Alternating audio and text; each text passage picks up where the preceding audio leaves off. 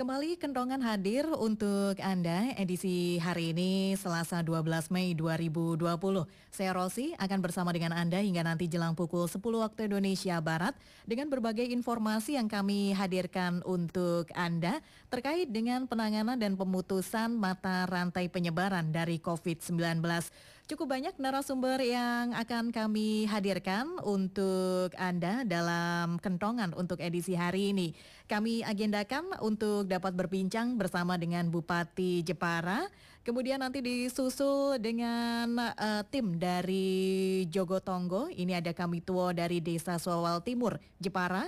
Kemudian kami agendakan juga untuk dapat berdialog bersama dengan Kepala Desa Metuk, Kecamatan Mojesongo, uh, Boyolali. Kemudian kami juga agendakan juga bisa bersama dengan Ketua RW uh, Desa Metuk Kecamatan Mojosongo Boyolali juga.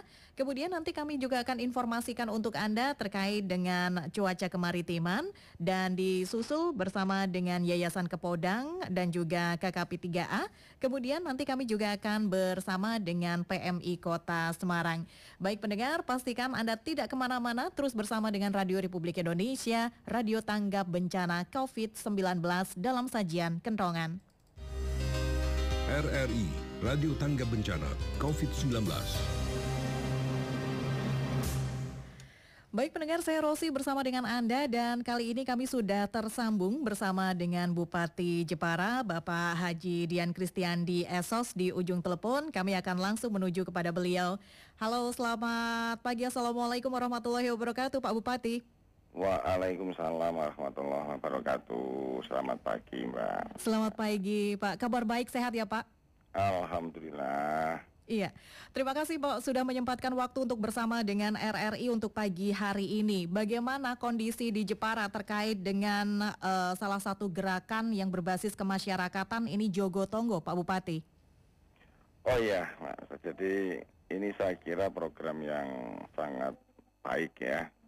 Jadi di dalam rangka untuk mencegah penyebaran Corona COVID-19 ini memang dibutuhkan adanya satu gerakan yang itu berangkat dari pribadi masing-masing. Betul. Artinya pribadi warga masyarakat yang harus secara bersama-sama memahami, mengerti bahwasanya yang melawan, yang menjadi garda terdepan ini bukan hanya tenaga kesehatan saja, tapi seluruh lapisan masyarakat, mereka di mana harus sadar bahwa itu sangat membahayakan kita dan bisa kita lawan dengan kita warga masyarakat semuanya itu paham atas protokoler penanganan pencegahan COVID tersebut. Mm-hmm. Sehingga dengan uh, program Joko Tonggo ini saya kira akan sangat efektif ketika seluruh komponen masyarakat ini mampu memahami, mengerti dan menjalankan hal-hal yang kemudian diatur, diskemakan kepada warga masyarakat ini untuk ikut bersama-sama menjalankannya. Saya kira itu, Mbak. Baik. Uh, Pak Bupati, kalau kita lihat uh, sekarang ini juga diterapkan adanya pembatasan uh, kegiatan dari masyarakat dengan tetap mengutamakan social distancing, kemudian physical distancing. Kita juga mengetahui, Pak, uh, warga Jepara ini banyak juga yang uh, menjadi perantau begitu. Kemudian ini adanya larangan mudik. Nah, bagaimana ini kesiapan dari Kabupaten Jepara sendiri, Pak Bupati? Baik. Jadi kita bersama dengan gugus tugas juga ini sudah melakukan satu langkah-langkah penanganan terkait dengan warga kita yang berada di luar Kabupaten Jepara mm-hmm. dan kemudian hari ini yang kita tahu semuanya hari besar umat Muslim hari raya Idul Fitri ini tentunya akan juga membawa mempengaruhi keinginan warga kita untuk pulang kampung Betul. tentunya kepengen ketemu dengan keluarga. Betul Pak Bupati. Nah oleh karenanya kita dengan adanya uh, gugus tugas dan kita ini ada program Joko Tonggo ini maka tugas-tugas yang ada di dalam struktur Satgas Joko Tonggo ini ya akan bergerak secara bersama. Jadi warga masyarakat juga peran aktif, Pak RT, Pak RW, tokoh masyarakat itu mempunyai peran aktif di dalam rangka melakukan sebuah pencatatan warganya. Kemudian hmm. mengedukasi warganya ketika dia itu dilakukan pemeriksaan kesehatan dalam konteks ini adalah mungkin dilakukan screening untuk suhu badan dan seterusnya itu akan melakukan pencatatan dan kemudian ketika seorang warga ini memang nanti kok dilihat oh suhu badannya panas dan ini oleh tim kesehatan dinyatakan mungkin harus diperiksa lanjutan maka akan diberikan ruang karantina. Sebelum ke sana, mm-hmm. ini lebih diarahkan kepada mereka untuk mengisolasi secara mandiri. Jadi yang paling penting itu mereka mampu mengerti, menjaga soal protokoler penanganan COVID ini dengan selalu menjaga jarak, dengan selalu hidup bersih, dengan selalu kita ini tidak berkerumun secara massal begitu mm-hmm. dan pada saat mereka itu adalah warga kita yang pulang atau yang baru pulang maka mereka akan dilakukan karantina secara mandiri di rumah masing-masing dan itu dijaga oleh uh, Satgas Jogo Tonggo ini. Saya kira itu, Mbak. Baik. Pak Bupati, eh, meskipun tadi disampaikan bahwa karantina yang disarankan ini adalah karantina mandiri di rumah sendiri begitu, namun apakah dari pemerintah kabupaten juga sudah menyediakan tempat seandainya memang diperlukan eh, semacam tempat karantina khusus bagi warga yang memang eh, tidak bisa dicegah untuk tetap masuk ke Jepara begitu, Pak Bupati? Iya, kami hmm. di Jepara sudah menyiapkan uh, minimal dua tempat hmm. untuk melakukan tempat karantina bila mana itu memang dibutuhkan mungkin penanganan secara intensif.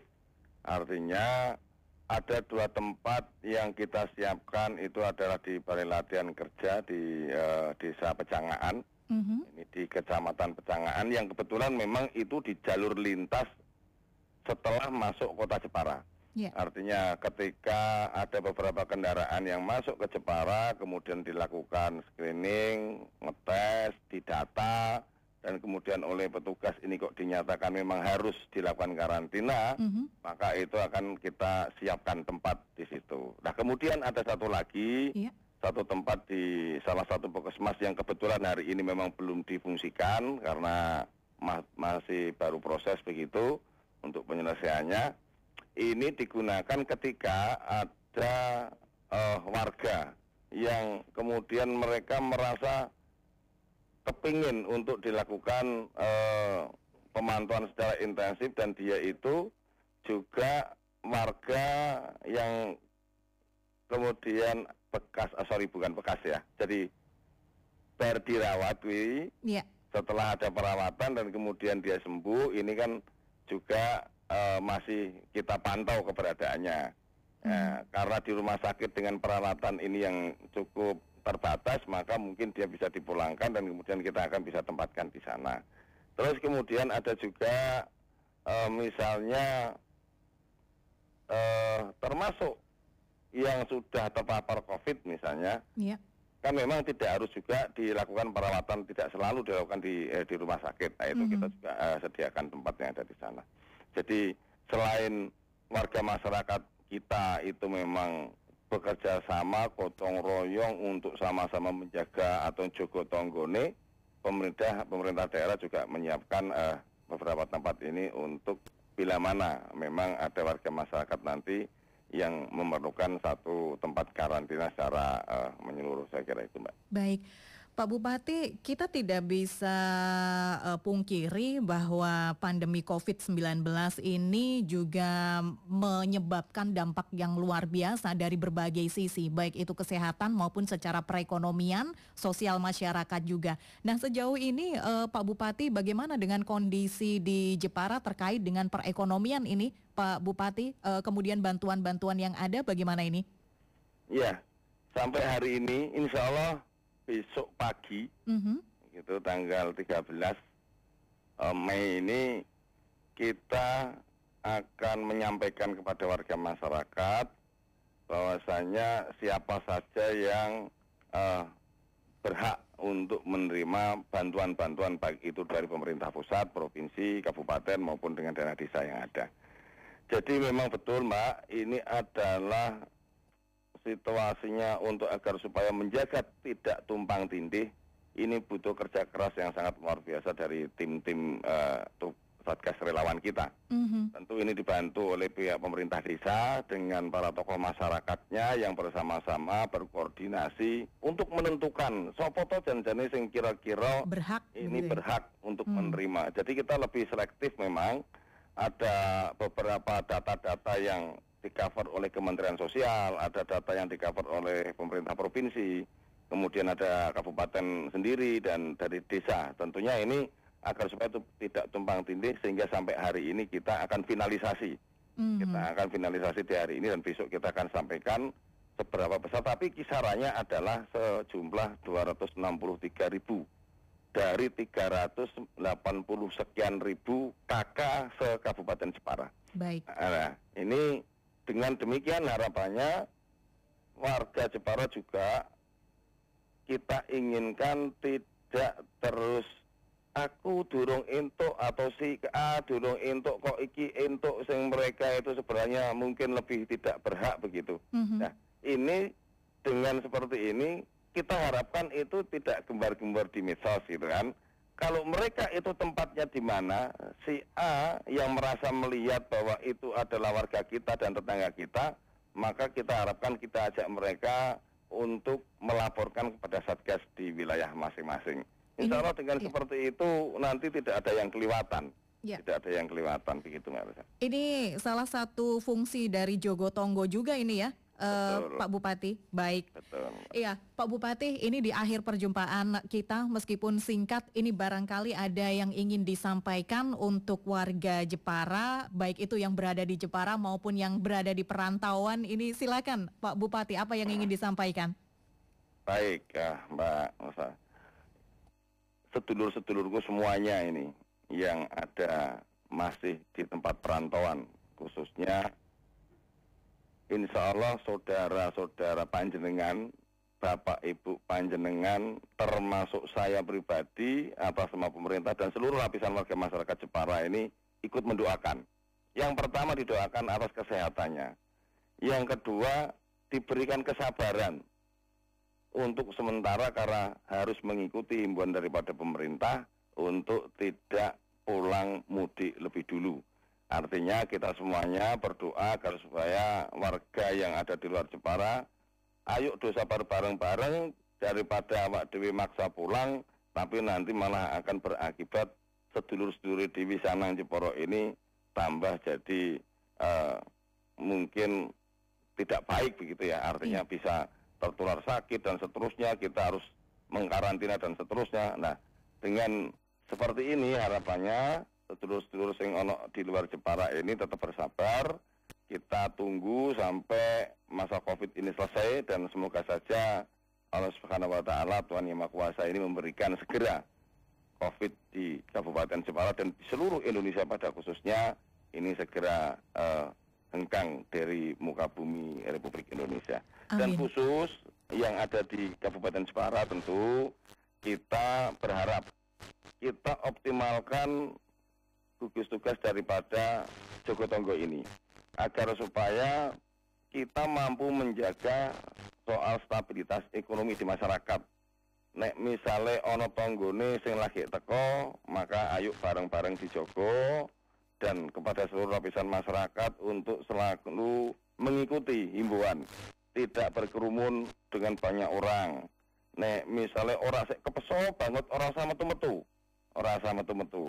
Nah kemudian tempat-tempat ibadah tentu ini juga atas himbauan dari surat edaran eh, bupati ini untuk tidak melakukan sholat taraweh misalnya kita ganti sholat taraweh ini sholat sunnah taraweh ini di rumah masing-masing. Iya.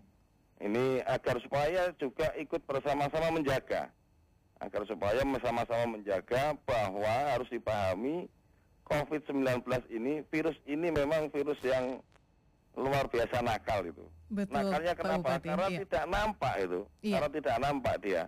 Jadi bisa dia nempel di tempat apa pun dan kemudian kita yang kebetulan datang terus kemudian nempel, maka sama-sama tidak tahu kita ini juga sudah tertempel daripada virus itu.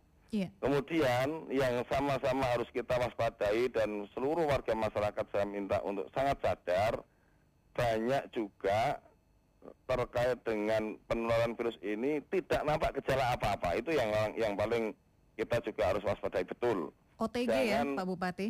Mm -mm, Orang jangan tanpa gejala. Kemudian ya. begini, wah kita saya sehat kok, saya tidak batuk kok, saya mm. tidak sakit tenggorokan kok, saya tidak panas kok kan begitu. Mm -hmm. Nah, ini kan sama-sama tidak tahu. Seperti yeah. kemarin ada testimoni dari dua warga kami yang kebetulan telah sembuh dilakukan PCR untuk uh, uh, tes daripada COVID ini, alhamdulillah sudah dinyatakan oleh Rumah Sakit Rehata yang punyanya Provinsi Jawa Tengah itu dua pasien ini sudah negatif. Iya. Walaupun yeah. sudah melalui mengalami perawatan hampir 35 hari di rumah sakit itu. Mm-hmm. Jadi ini pengalaman yang sangat berharga dan kami minta juga khususnya pada dua pasien ini uh, Ibu R dan Ibu A inisialnya itu, mm-hmm. itu di lingkungannya juga akan menyampaikan kepada tokoh masyarakat juga akan menyampaikan yang pernah dialami dan itu harus mengikuti betul karena kalau bila mana merasakan seperti itu sakit juga.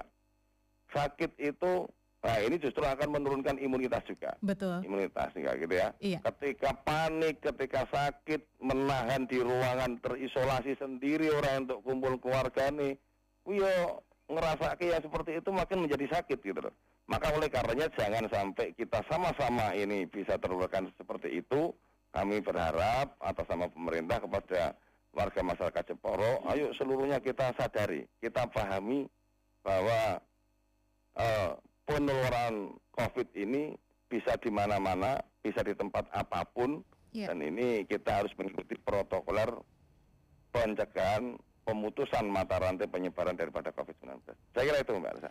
Baik. Pak Bupati, terima kasih banyak atas waktunya untuk pagi hari ini. Sehat selalu Pak Bupati. Amin. Salam hormat kami untuk seluruh jajaran. Mudah-mudahan ini besok agenda untuk penyaluran uh, bantuan ini juga berjalan dengan baik ya Pak Bupati. Insya Allah, insya Allah. Baik, terima kasih. Assalamualaikum warahmatullahi wabarakatuh. Waalaikumsalam warahmatullahi wabarakatuh. Demikian tadi pendengar perbincangan kami bersama dengan Bupati Jepara, Bapak Haji Dian Kristiandi Esos yang baru saja menyampaikan terkait dengan kondisi di Jepara. Dan kami akan segera kembali untuk berbincang bersama dengan narasumber berikutnya. Pastikan Anda terus bersama dengan Kentongan. Assalamualaikum warahmatullahi wabarakatuh. Bapak Ibu, dalam menghadapi masa sulit ini, saya ingin mengingatkan sekaligus menggerakkan lagi satu kekuatan yang sebenarnya sudah menjadi budaya dalam kehidupan bermasyarakat kita. Apa itu? Gotong royong. Ya, gotong royong. Yang diikat oleh pasetuluran dan rasa memiliki.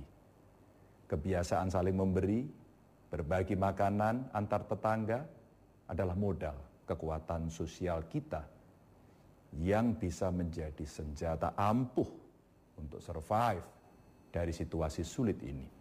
Kekuatan gotong royong ini tidak hanya ada di desa, di kampung-kampung dan di gang-gang perkotaan pun saya yakin ada.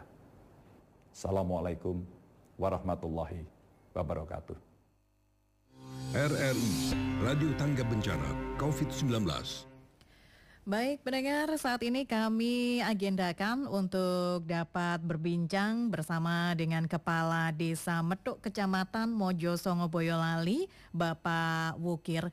Dan kami masih menantikan untuk dapat tersambung bersama dengan beliau. Ini tadi sudah disampaikan juga oleh Bupati Jepara bahwasanya Kabupaten Jepara sendiri ini sudah menyiapkan uh, strategi pembagian atau pendistribusian ya dari bantuan baik itu dari pusat kemudian juga pemerintah provinsi dan juga pemerintah kabupaten serta dari dana desa. Ini direncanakan besok ini harapannya juga sudah dilakukan pendataan agar tidak ada tumpang tindih. Namun kalaupun itu terjadi ini bisa langsung disampaikan kepada jajaran, kepada gugus tugas ya. Ini utamanya untuk program Jogo Tonggo. Ini salah satu fungsinya adalah juga sistem controlling yang bisa diselesaikan secara kekeluargaan tentunya. Baik, kami masih mencoba untuk dapat tersambung bersama dengan Kepala Desa Metuk ya, Kecamatan Mojosongo Boyolali. Di samping itu kami juga nanti uh, agendakan untuk dapat berbincang sejenak bersama dengan Ketua RW seperti kita ketahui bersama bahwa Ketua RW ini secara otomatis menjadi ketua dari Jogotongo ya karena tatarannya ini sampai dengan tingkat RW. Nah, untuk Anda mendengar informasi kentongan ini kami hadirkan pada hari Senin, kemudian Selasa, Rabu dan Jumat. Ini pukul 9 hingga pukul 10 waktu Indonesia Barat. Baik, kami langsung saja saat ini menuju kepada Bapak Wukir, Kepala Desa Metuk, Kecamatan Mojosongo, Boyolali. Halo, selamat pagi Pak Wukir. Halo, selamat pagi. Selamat pagi Pak, dengan Rosi di RRI Semarang Pak.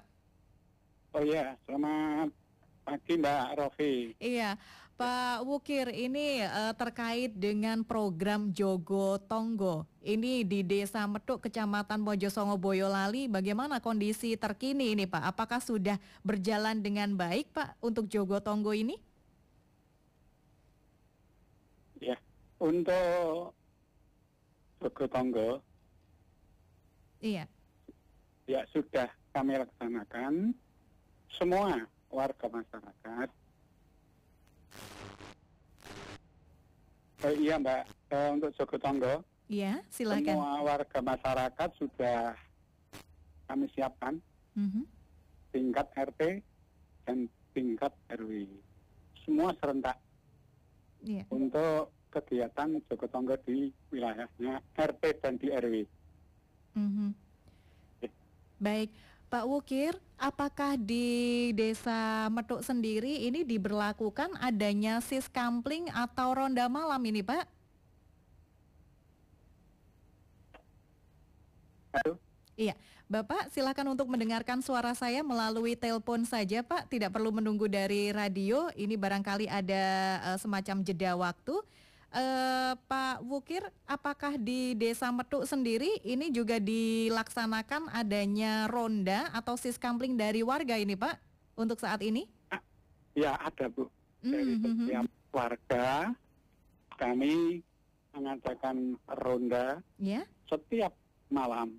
Yeah. Dan di tingkat RT juga di tingkat RW.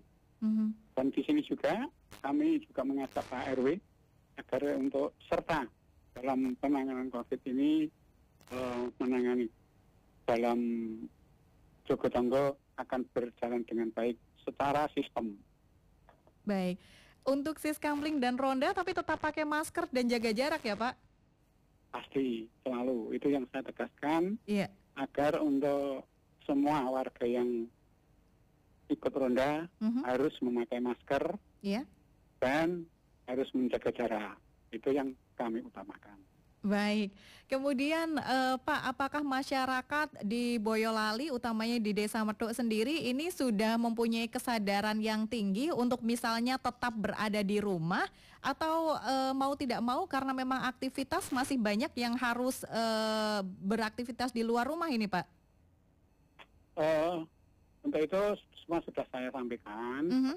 ke masyarakat secara sosialisasi mandiri kaitannya dengan kegiatan-kegiatan yang kegiatan keluar rumah, kegiatan di sosial sosial kaitannya dengan hajatan untuk kematian mm-hmm. sudah kami uh, siapkan semua tidak ada acara apa pun namun secara uh, lapangan harus dijalankan secara protokoler begitu Bu. Baik.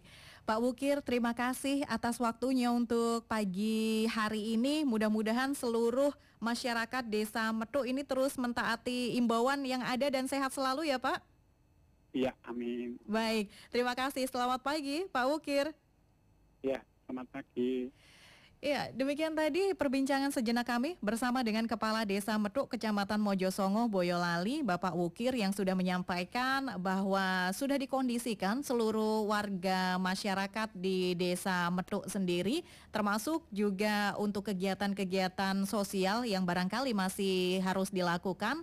Ini bagaimana Siskambling juga tetap harus menggunakan masker dan jaga jarak. Dan hal ini memang sudah ditekankan begitu ya eh, oleh Kepala Desa.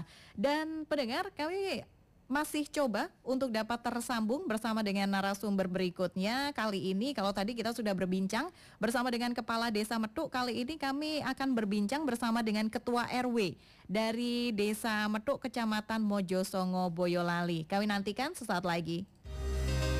RRI Radio Tangga Bencana COVID-19 Baik, kami akan langsung menuju kepada Bapak Sukirno. Beliau ini adalah Ketua RW yang sekaligus juga tentunya secara otomatis menjadi ketua dari program Jogo Tonggo di mana tatarannya ini sampai dengan tingkat RW atau berbasis masyarakat sampai dengan tingkat RW. Kami akan langsung menuju ke Bapak Sukirno. Halo, selamat pagi Pak Sukirno. Selamat pagi Mbak. Ya. Iya, apa kabar Pak? Sehat ya Pak? Sehat, Alhamdulillah semua sehat, Alhamdulillah warga juga sehat. Alhamdulillah. Baik Pak, tadi kami sudah sempat berbincang bersama dengan Kepala Desa Metuk Kecamatan Mojosongo Boyolali Pak. Nah ini kami juga ingin berbincang kepada Pak bersama Pak Sukirno. Ini bagaimana Pak sejauh ini dari RW atau juga dari gugus uh, Jogo Tonggo, apakah sudah berjalan dengan baik Pak di Boyolali? Apakah ada kendala Pak? Alhamdulillah sudah berjalan dengan baik mm-hmm. dan sudah melaksanakan tugas sesuai dengan tupoksi masing-masing yeah. dari kadus satu sampai dengan kadus empat. Mm-hmm. Iya. Kemudian ini apakah uh, terkait dengan bantuan uh, Pak Kirno, ini apakah juga sudah mulai didistribusikan ini untuk uh, masyarakat yang memang terdampak atau membutuhkan ini Pak? Ya, ini baru pendataan. Mm -hmm. Kemarin sudah disepakati dari desa, mm -hmm. Musdes, kemudian telah ditetapkan dan waktu dekat ini akan dicairkan gitu Mbak. Oh baik, jadi masih belum, ini masih dilakukan proses pendataan ya Pak? Iya. Baik. Kemudian Pak, eh, apakah ada di desa atau di lingkungan RW yang Bapak pimpin, ini apakah ada hal-hal yang coba ditekankan kepada masyarakat, eh, misalnya untuk eh, para pendatang begitu tidak tidak boleh untuk apa ya langsung bersosialisasi, misalnya ada sistem karantina. Apakah hal-hal demikian uh, ada terjadi di sana, uh, Pak Kirno? Ada, Pak. Mhm. -huh. Di apabila mau pulang yeah. harus telepon kepada keluarga dulu, kemudian keluarga itu memberi nomor telepon kepada bidan desa. Keadaannya bagaimana?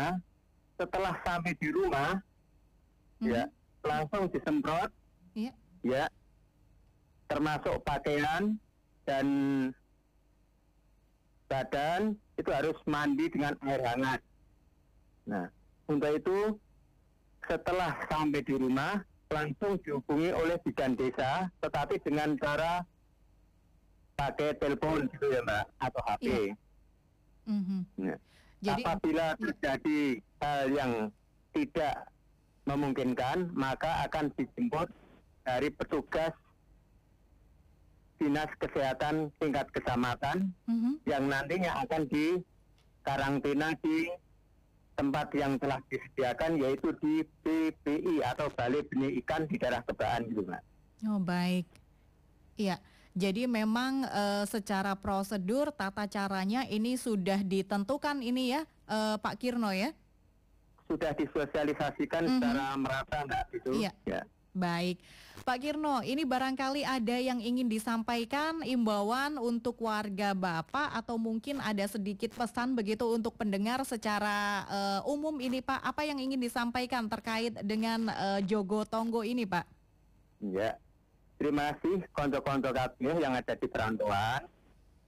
Jangan pulang terlebih dahulu, masih ada waktu bila COVID-19 sudah berakhir kasihanilah negara yang sudah mengeluarkan biaya yang sangat banyak. Kemudian di rumah cuma mendoakan semoga sehat semua dan pemerintah segera menyelesaikan masalah COVID-19 ini semua keadaan sehat walafiat. Terima kasih Mbak. Terima kasih Pak Kirno dan selamat bertugas, sehat selalu ya Pak.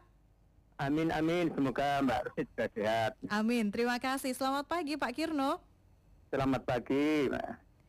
Ya, demikian tadi perbincangan kami bersama dengan Bapak Sukirno. Beliau adalah Ketua RW sekaligus ya juga Ketua Gugus dari Jogotongo di Desa Metuk, Kecamatan Mojo Songo, Boyolali. Kami akan kembali sesaat lagi.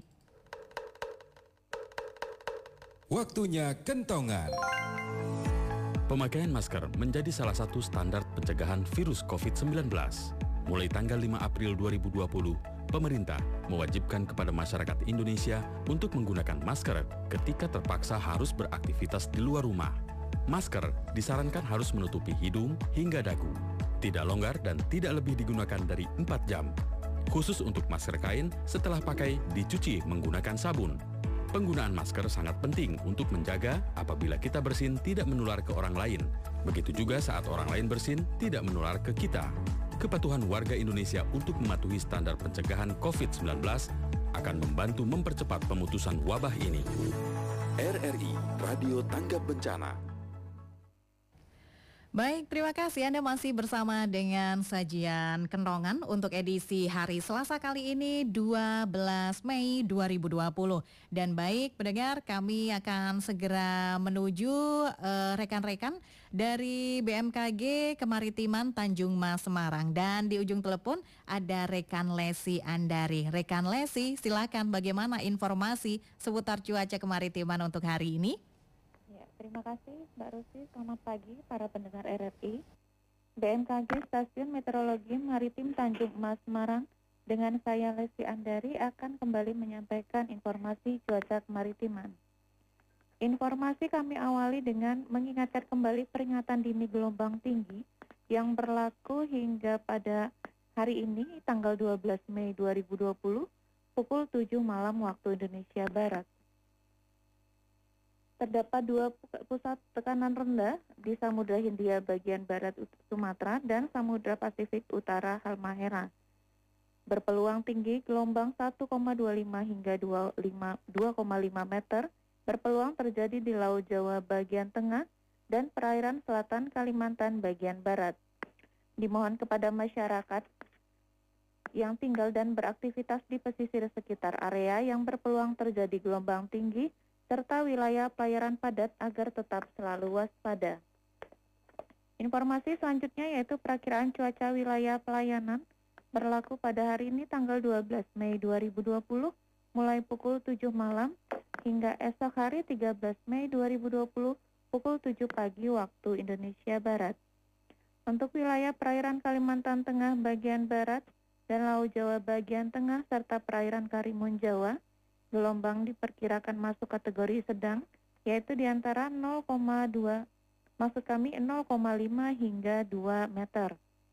Cuaca diperkirakan hujan ringan dan arah angin dari timur laut hingga tenggara. Untuk wilayah perairan Brebes, Pemalang, Pekalongan, Kendal, Semarang, Demak, Jepara Pati hingga Rembang, cuaca diperkirakan hujan ringan Uh, untuk wilayah Jepara, Pati, dan Rembang, cuaca diperkirakan berawan. Arah angin dari timur laut hingga tenggara dengan kecepatan angin 2-15 knot dan tinggi gelombang masuk kategori rendah yaitu di antara 0,5 hingga 1,25 meter. Untuk informasi pasang surut terjadi pada malam hari ini yaitu pada uh, untuk minimumnya terjadi pada mulai pukul 8 malam waktu Indonesia Barat dengan ketinggian 0,3 meter. Dan untuk maksimumnya akan mulai naik pada pukul 2 dini hari waktu Indonesia Barat dengan ketinggian 0,6 meter.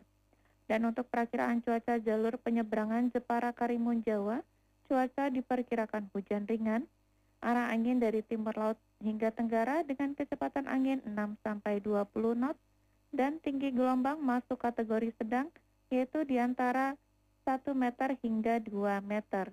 Demikian informasi yang dapat kami sampaikan pada pagi hari ini.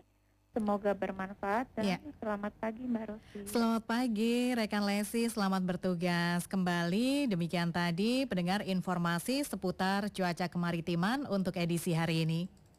RRI Radio Tangga Bencana COVID-19 Baik pendengar, kami akan langsung menuju kali ini bersama dengan Bapak Mansur. Beliau adalah kami tua dari Desa Suawal Timur, Jepara. Tadi kami agendakan untuk dapat berbincang juga pagi hari ini. Halo, selamat pagi Pak Mansur. Ya, selamat pagi. Iya, Pak Mansur, ini bagaimana kondisi di Desa Swawal Timur Jepara, Pak, terkait dengan uh, program Jogo Tonggo ini? Uh, ya, terima kasih atas waktunya. Alhamdulillah untuk sampai dengan hari ini, yeah. semuanya masih dalam suasana yang kondisif. Artinya kita tetap menyesuaikan apa yang menjadi kebijakan-kebijakan dari pemerintah terkait dengan keberadaan penanganan COVID-19. Sementara ini yeah. yang mungkin menjadi kendala kami yaitu mengantisipasi adanya para pemudik dan pulang kampung. Yeah. Ketika kami berusaha untuk berkoordinasi, memberi edukasi kepada mereka mm -hmm. untuk bahwasanya bisa berisolasi mandiri selama 14 hari yeah. itu ternyata susah untuk di uh, ajak isolasi mandiri gitu pak. Mm, baik, uh, Pak apakah hal ini sudah disampaikan kepada gugus tugas uh, di atas dari uh, Desa Swawal Timur sendiri Pak, misalnya uh, menuju ke Pak Bupati atau menuju ke kepala desa dan sebagainya begitu Pak? Oh iya, kayak kita yang di desa itu mm-hmm. ada rakor iya. setiap hari Senin dan hari Jumat, yang mana Senin itu perencanaan selama satu minggu, mm-hmm. Jumatnya kita evaluasi, dan hasil rakor itu kami sampaikan ke gugus tugas satgas kecamatan, mm-hmm. yang mana di dalamnya kan ada uh, muspika ya istilahnya yeah. muspika itu Kemudian dari Satgas Kecamatan itu e, memang juga menjadi kendala di beberapa desa yang ada di Kecamatan Pakas Aji dan tidak menutup kemungkinan juga kami selalu koordinasi dengan Babin Kamtipmas dan iya. Babinsa yeah. untuk bagaimana menyadarkan tentang edukasi isolasi mandiri karena biasanya warga kampung itu agak sungkan dan agak takut bagi mereka yang mempunyai seragam kayak TNI maupun Polri, gitu Mbak. Hmm, baik. Pak Mansur, terima kasih untuk informasinya. Ini mudah-mudahan kesadaran warga juga bisa terus tumbuh ya Pak, agar nantinya juga ini demi kesehatan dan kenyamanan bersama tentunya. Nge, nge. Iya, baik. Terima kasih Pak. Selamat bertugas kembali. Selamat pagi. Selamat pagi. Iya, pendengar ada beberapa kendala yang disampaikan oleh baik itu ketua dari Jogotongo atau juga ini ya dari kami Tuo Desa Suawal Timur di Jepara ini menyampaikan memang masih ada beberapa kendala yang dialami ketika berada di lapangan. Namun yang jelas pendengar ini ada sistem koordinasi yang harapannya juga menjadi langkah efektif dan yang paling penting adalah tentang kesadaran dari masyarakat ketika kita mencoba untuk uh, memahami kondisi yang ada, ini tentu harapannya juga pandemi ini segera berlalu. Namun ketika tidak, maka yang merasakan juga semua pihak begitu. Apakah kita akan membiarkan uh, pandemi ini terus berjalan ataukah kita berusaha sekuat tenaga untuk memutus mata rantainya? Baik, kami masih akan hadir dalam sajian untuk hari ini Kentongan edisi Selasa 12 Mei 2020. RRI Radio Tangga Bencana COVID-19. Baik pendengar, setelah tadi kami dari Jepara, saat ini kami akan langsung menuju kepada narasumber berikutnya. Ini ada Ibu Rugayawati Esos dari Yayasan Kepodang dan KKP 3A. Baik, kami langsung menuju ke Mbak Gaya. Halo, selamat pagi Mbak Gaya dengan Rosi di studio. Selamat pagi Mbak Rosi, apa kabar? Baik Mbak, terima kasih. Sehat juga ya Mbak? Alhamdulillah. Iya, kita akan berbincang seputar peran dan juga peluang perempuan ini menyikapi kondisi pandemi COVID-19 bagi ketahanan keluarga dan lingkungannya. Nah, seperti apa sih Mbak peran yang ideal begitu untuk uh, para perempuan ini di tengah kondisi yang seperti ini? Ya, terima kasih Mbak Rosi. Uh, selamat pagi pendengar RRI di mana pun Anda berada.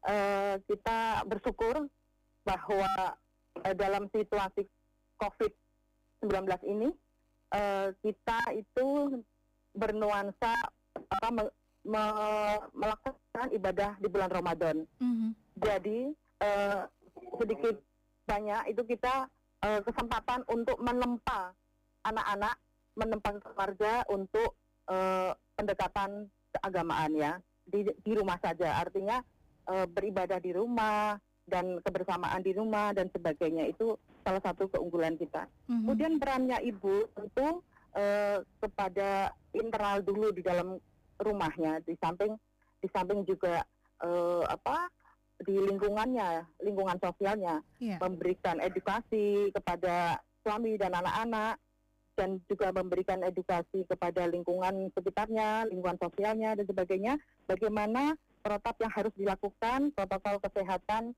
yang harus dilakukan oleh semua pihak. Ya, dan kita berperan di situ. Bahwa perempuan lebih peka meskipun e, bapak-bapak juga banyak yang peka, tetapi e, kedekatan antara perempuan dan anak-anaknya mesti tentu akan lebih dekat ibu ya dan mm-hmm. bapak. Nah ini kesempatan ibu itu mendidik karena anak-anak juga kan libur sekolah. Yeah. Uh, ibu di dalam hal ini di rumah saja itu di samping dia uh, mungkin yang bekerja itu work from home ya, tetapi kan ada jeda-jeda waktu yang sisa ataupun yang ibu-ibu yang tidak bekerja itu selalu di rumah itu memanfaatkan anak-anak yang sekarang tidak sekolah di rumah harus bisa menjadi ibu uh, harus bisa menjadi ibu gurunya ya hmm. ibu guru dari anak-anak jadi uh, kelihatannya biasanya anak-anak dengan gurunya sabar tapi kadang-kadang ibu dengan kondisi uh, perekonomian yang seperti ini mungkin bapaknya nganggur dia juga nggak ada masukan dan sebagainya sehingga kesabaran emosionalnya mungkin meningkat yeah. anak itu akan menjadi beban eh, menjadi korban nah mm -hmm. ini ini kita upayakan supaya peran peran dari ibu ini untuk mendidik anak-anaknya apalagi saat Ramadan ini kita kebersamaan sahur bersama, mm-hmm. tadarus bersama, sholat jamaah bersama, berbuka puasa bersama, itu akan nikmat sekali. Kita nikmati suasana di rumah saja yeah. dengan penuh kebahagiaan. Jangan stres, jangan panik. Yeah. Yang penting waspada Mbak Rofi. Baik, Mbak Gaya, seperti kita ketahui bersama bahwa dari hmm. sisi perekonomian ini juga terdampak sangat kuat dengan adanya pandemi COVID-19 ini. Nah, hmm. bagaimana ini uh, untuk menciptakan peluang ya karena memang di tengah kondisi yang seperti sekarang ini tentu perempuan ini kaitannya dengan perekonomian keluarga ini kan juga memegang peran yang sangat penting baik itu mengatur atau barangkali yang berkesempatan untuk bisa membantu perekonomian keluarga ini tentu saja baik begitu. Tapi ya. untuk peluang ini bagaimana Mbak? Peluang berbisnis misalnya? Oh, ini kesempatan Mbak Rosi. Hmm. Situasi harus di rumah saja ini kan banyak sekali eh, orang-orang yang tidak mungkin keluar rumah atau yang sangat terpaksa sekali keluar rumah. Hmm. Kalau bisa memilih dia mesti ingin berbelanja dari rumah, ya kan? Yeah. Nah, di e, Semarang itu ada aplikasi Tumbasin, itu ada. Iya. Tetapi kalau misalnya tidak punya e, akses ke sana, bisa membeli e, makanan di tetangga sekitar. Atau justru kita yang mengadakan e, penyediakan kebutuhan dari tetangga kita atau teman-teman kita dengan cara misalnya dia sukanya memasak, bikinlah masakan yang e, apa yang mungkin ditawarkan kepada teman-temannya untuk uh, hari apa, tanggal berapa, misalnya seperti itu. Mm-hmm. Itu peluang bisnis yang bagus sekali, sehingga dia bisa bergerak, uh, apa, tidak bergerak ke mana-mana, tetapi di rumah saja, dan teman-temannya tidak usah ke mana-mana, cukup di rumah saja. saya yang memasak misalnya seperti itu mm-hmm. itu contoh contohnya mungkin sembako ada yang jual beras ada yang jual uh, masakan sayuran siap makan misalnya sayur-sayuran lodeh sayuran rendang apa-apa namanya berbagai masakan yang mungkin memberi kemudahan bagi mereka-mereka yang repot untuk memasak sendiri di rumah kan tidak semua orang kadang uh, apa terbiasa memasak sendiri dengan situasi seperti ini dan kebutuhan konsumsi keluarga jelas meningkat karena semua ada di rumah. Mm-hmm. Yang biasanya mungkin hanya sarapan bersama dan makan malam bersama ya toh. Yeah. Nah, sekarang uh, apa sahur karena puasa ya sahur dan uh, yang tidak puasa mungkin tiga kali. Mm-hmm. Yang puasa mungkin sahur bersama berbuka bersama. Tidak ada buka puasa di luar rumah. Semua ada di dalam rumah. Jadi kita nikmati suasana seperti ini, kita syukuri apa pun yang ada, kita konaah kita iya. konaah menikmati yang ada gitu mbak oh, Baik. oh iya mbak iya uh, Iya, uh, nanti nanti boleh kita lanjutkan uh, Mbak Gaya. Ini tentunya kita masih bicara soal uh, peran dan juga peran perempuan ya menyikapi uh -huh. situasi atau kondisi dari pandemi. Jangan ke mana-mana pendengar, Mbak Gaya juga tetap untuk tersambung bersama dengan kami. Kami akan kembali sesaat lagi. Mas, Ayo, cepetan siap-siap. Mau ke mana sih, Dek? Ya belanja lah. Loh, kemarin kan sudah belanja. Hah, masih gimana sih? Gak lihat itu berita. Barang-barang sudah mulai langka. Harganya mahal lagi. Ah, aku mau belanja buat beberapa bulan ke depan. Yang bikin barang-barang langka itu ya yang model adik ini. Ah, secara gak langsung menimbun. Walaupun gak untuk dijual lagi sih. Itu namanya panic buying. Panic buying? Iya. Kan buat jaga-jaga, Mas. Ah, gak usah berlebihan, Dek. Belanja secukupnya, sewajarnya. Kasihan yang lain kalau semua barang habis dibeli oleh orang yang bisa beli sekaligus banyak. Gak usah ya belanjanya. Di tengah kondisi seperti sekarang ini, kita harus berempati dengan sesama. Mari kita bersatu lawan corona.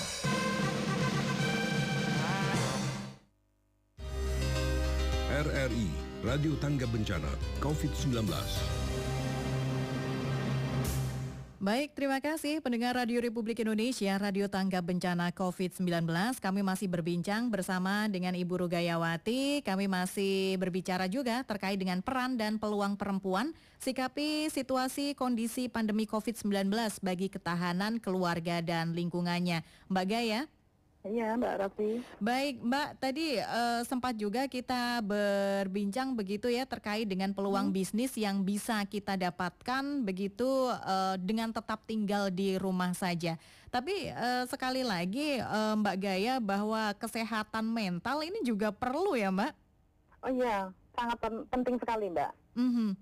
Ini ini bagaimana untuk untuk uh, bisa tetap uh, dalam kondisi yang sehat baik itu secara lahir maupun batin ini Mbak bagi perempuan. Tidak jarang uh, work from home atau studying from home ini cukup menguras pikiran, belum lagi mungkin terdampak secara ekonomi. Ini pasti juga kondisi yang tidak mudah gitu. Ya, betul sekali Mbak Rosi. Makanya uh, kita tetap uh, tetap di samping kita internal uh, membuat kondisi ketahanan keluarga internal baik secara agama, secara ekonomi, secara sosial, psikologis dan sebagainya, itu kita juga mengedukasi lingkungan kita di mana kita tinggal. Kan ada PKK ya, ada dawis dan sebagainya yang mungkin ada pertemu sekarang memang tidak ada pertemuan, tetapi kan ada grup-grup WA. Biasanya kita eh, setiap komunitas kan ada uh, eh, WA grup ya, Mbak. Mm -hmm. Nah, di situ kita manfaatkan untuk mengedukasi atau mengingatkan teman-teman supaya uh, kita harus uh, ber, ber apa ya ber, bersangka baiklah, berprasangka baik kepada Allah bahwa uh, di, di dalam kesusahan ini pasti akan ada uh, apa kesenangan di kemudian hari. Artinya setelah ada kesusahan mesti ada kemudahan di kemudian hari. Jadi kita uh, harus bersabar, memang dan harus uh, menikmati kondisi apa pun yang saat ini dan berbuat mencari solusi bagaimana kita, kita bisa mensikapi situasi yang serba terbatas seperti ini. Ambil peluang, di mana itu ada peluang, ambil peluang itu. Misalnya ada teman uh, yang uh, jualan dari rumah, kita nggak punya modal misalnya. Ada yang nggak punya modal nggak punya apa-apa. Nggak usah pakai modal dengan modal WA itu misalnya dari teman yang satu kita share eh, dagangannya itu kita share ke grup yang lain kan mesti kita mungkin dapat pesanan yang banyak. Nah, mungkin dari situ kita bisa menaikkan harga sedikit sehingga ada pemasukan juga dari kita. Kan tanpa modal, Mbak Rofi, iya. seperti itu. Dan dan ini kelihatannya fenomena ini itu berlangsung cukup meriah di grup-grup itu hampir semua untuk menawarkan produk-produknya. Iya. Ada sembako, ada buah-buahan, ada sayur dan sebagainya.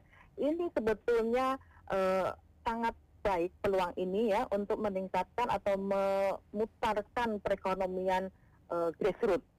Mm-hmm. Ya, mhm. eh, kadang-kadang uh, kita tuh banyak sekali yang uh, apa ya ya maido lah sama pemerintah dan sebagainya. Ini kayak gini gimana gini gini.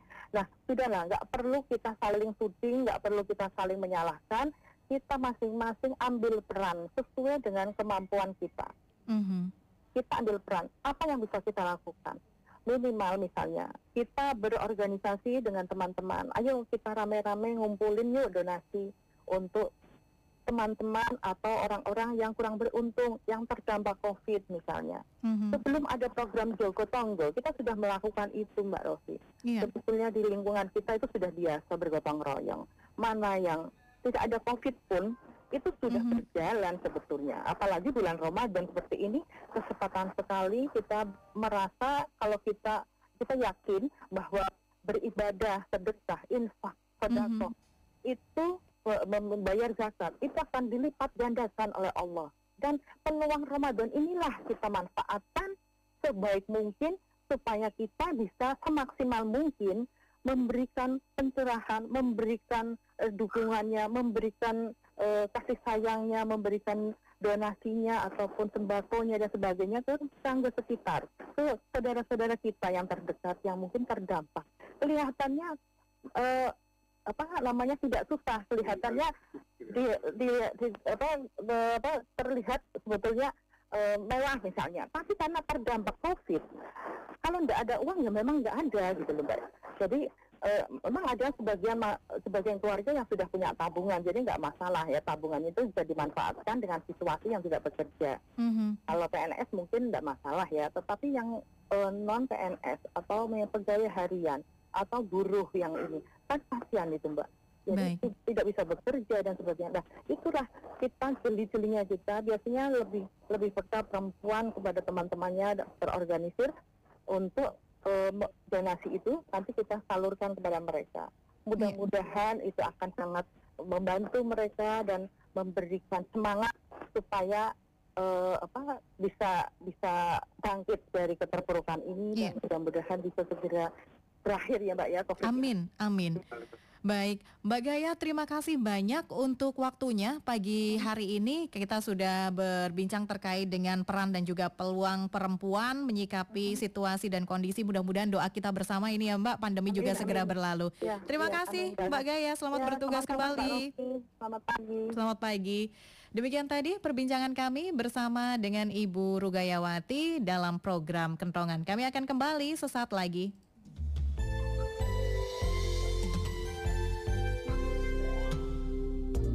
Kenali tingkat status virus corona. ODP, orang dalam pemantauan. Status orang yang belum menunjukkan gejala sakit, namun orang dalam kategori ini sempat bepergian ke negara epicentrum corona atau sempat melakukan kontak dengan orang yang diduga positif corona. PDP, pasien dalam pengawasan, adalah orang yang sudah menunjukkan gejala terjangkit COVID-19 seperti demam, batuk, pilek, dan sesak nafas. Suspek atau terduga status di mana seseorang telah menunjukkan gejala terjangkit corona dan sempat bepergian ke daerah epicentrum atau melakukan kontak dengan pasien positif COVID-19. Positif COVID-19, pasien suspek yang telah menjalani dua metode pemeriksaan dan terbukti bahwa ada virus corona di dalam tubuhnya. Informasi ini disampaikan oleh Radio Republik Indonesia.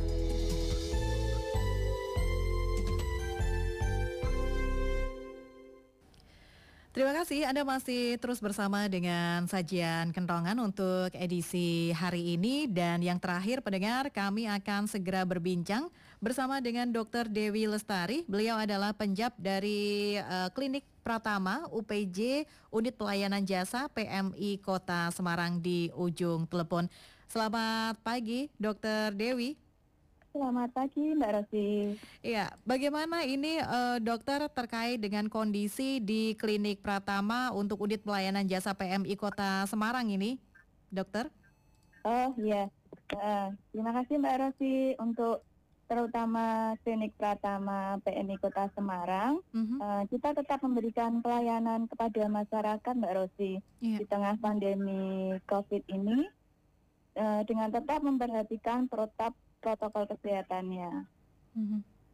Iya. Untuk pelayanan di klinik umum sendiri itu uh, terdiri dari pengobatan secara umum, pemeriksaan lab, pelayanan talasemi, hemofili, pijat refleksi Mbak Rosi. Iya. Baik, ini uh, apakah uh, dari data kunjungan begitu? Ini apakah ada peningkatan atau seperti apa ini, uh, dokter? Untuk data kunjungan setiap harinya, Mbak mm -hmm. Rosi, yeah. untuk klinik umumnya itu rata rata-rata agak mengalami penurunan, tapi Baik. penurunannya tidak terlalu signifikan, Mbak Rosi. Mm -hmm. Untuk laborat juga, pijat refleksinya juga. Mm -hmm. Baik, ini uh, meskipun demikian tentunya protokoler uh, protokol dari kesehatan ini tetap diterapkan ya, dokter ya, masker dan sebagainya harus tetap digunakan untuk para pengunjung ini ya. Iya, iya Mbak Rosi. Lama ini di klinik PMI Kota Semarang, terutama di klinik umum, kita tetap melakukan protap protokol kesehatan Mbak Rosi. Yeah. Pertama setiap petugas itu memakai APD lengkap. Mm -hmm setiap pasien, pengantar, pengunjung itu juga uh, dicek suhu tubuhnya oleh petugas mm-hmm. dan diharapkan tetap memakai masker dan cuci tangan sebelum masuk ke klinik TNI Kota Semarang, Mbak Rosi. Baik. Terus juga mm-hmm. di bagian pendaftaran, yeah. itu kita juga melakukan screening awal untuk semua pasien yang masuk mendaftar di klinik Pratama PNI Kota Semarang dengan memberikan berapa daftar pertanyaan kepada semua pasien ya Mbak Rosi. Di antaranya uh, apakah saudara saat ini demam, apakah saat saudara ini batuk, mm-hmm. apakah saudara saat ini mengalami sesak nafas, nyeri tenggorokan. Terus kalau ada beberapa yang lebih dari dua pertanyaan itu, mm-hmm. maka kita akan melanjutkan pertanyaan selanjutnya. Mm-hmm. Apakah saudara itu pernah kontak dengan penderita COVID? Apakah saudara itu pernah berpergian ke luar negeri, itu di antaranya beberapa pertanyaan screening awal bagi semua pasien yang mendaftar di klinik Pratama PMI Semarang, Mbak Rosi. Baik. Dan juga untuk setiap pasien yang datang itu juga uh, diharapkan jaga jarak juga. Di antaranya untuk ruang tunggu juga kita sudah kasih uh, tanda silang Mbak Rosi agar ya. pasiennya ya. itu tidak duduk saling bersebelahan, ada ya, ada, dok. Ya, mm -hmm biar ada jarak. Kita Baik. juga sudah melakukan desinfeksi. Iya. Di setiap ruangan itu juga kita sudah lakukan setiap hari Mbak Rosi. Baik. Dokter, terima kasih banyak atas waktunya untuk pagi hari ini informasi untuk masyarakat terkait dengan ini uh, kondisi klinik Pratama Unit Pelayanan Jasa PMI Kota Semarang. Mudah-mudahan ini sosialisasi yang diberikan ini juga terus sampai kepada masyarakat dan bisa dijalankan dengan baik ya, Dokter ya. Iya. Iya. Terima kasih. Selamat pagi, Dok. Baik, demikian tadi pendengar perbincangan kami bersama dengan Dr. Dewi Lestari sekaligus juga menuntaskan jumpa kita dalam sajian kentongan untuk edisi hari ini. Terima kasih. Kami akan menjumpai Anda kembali dalam sajian kentongan untuk esok hari pukul 9 hingga 10 waktu Indonesia Barat. Selamat pagi.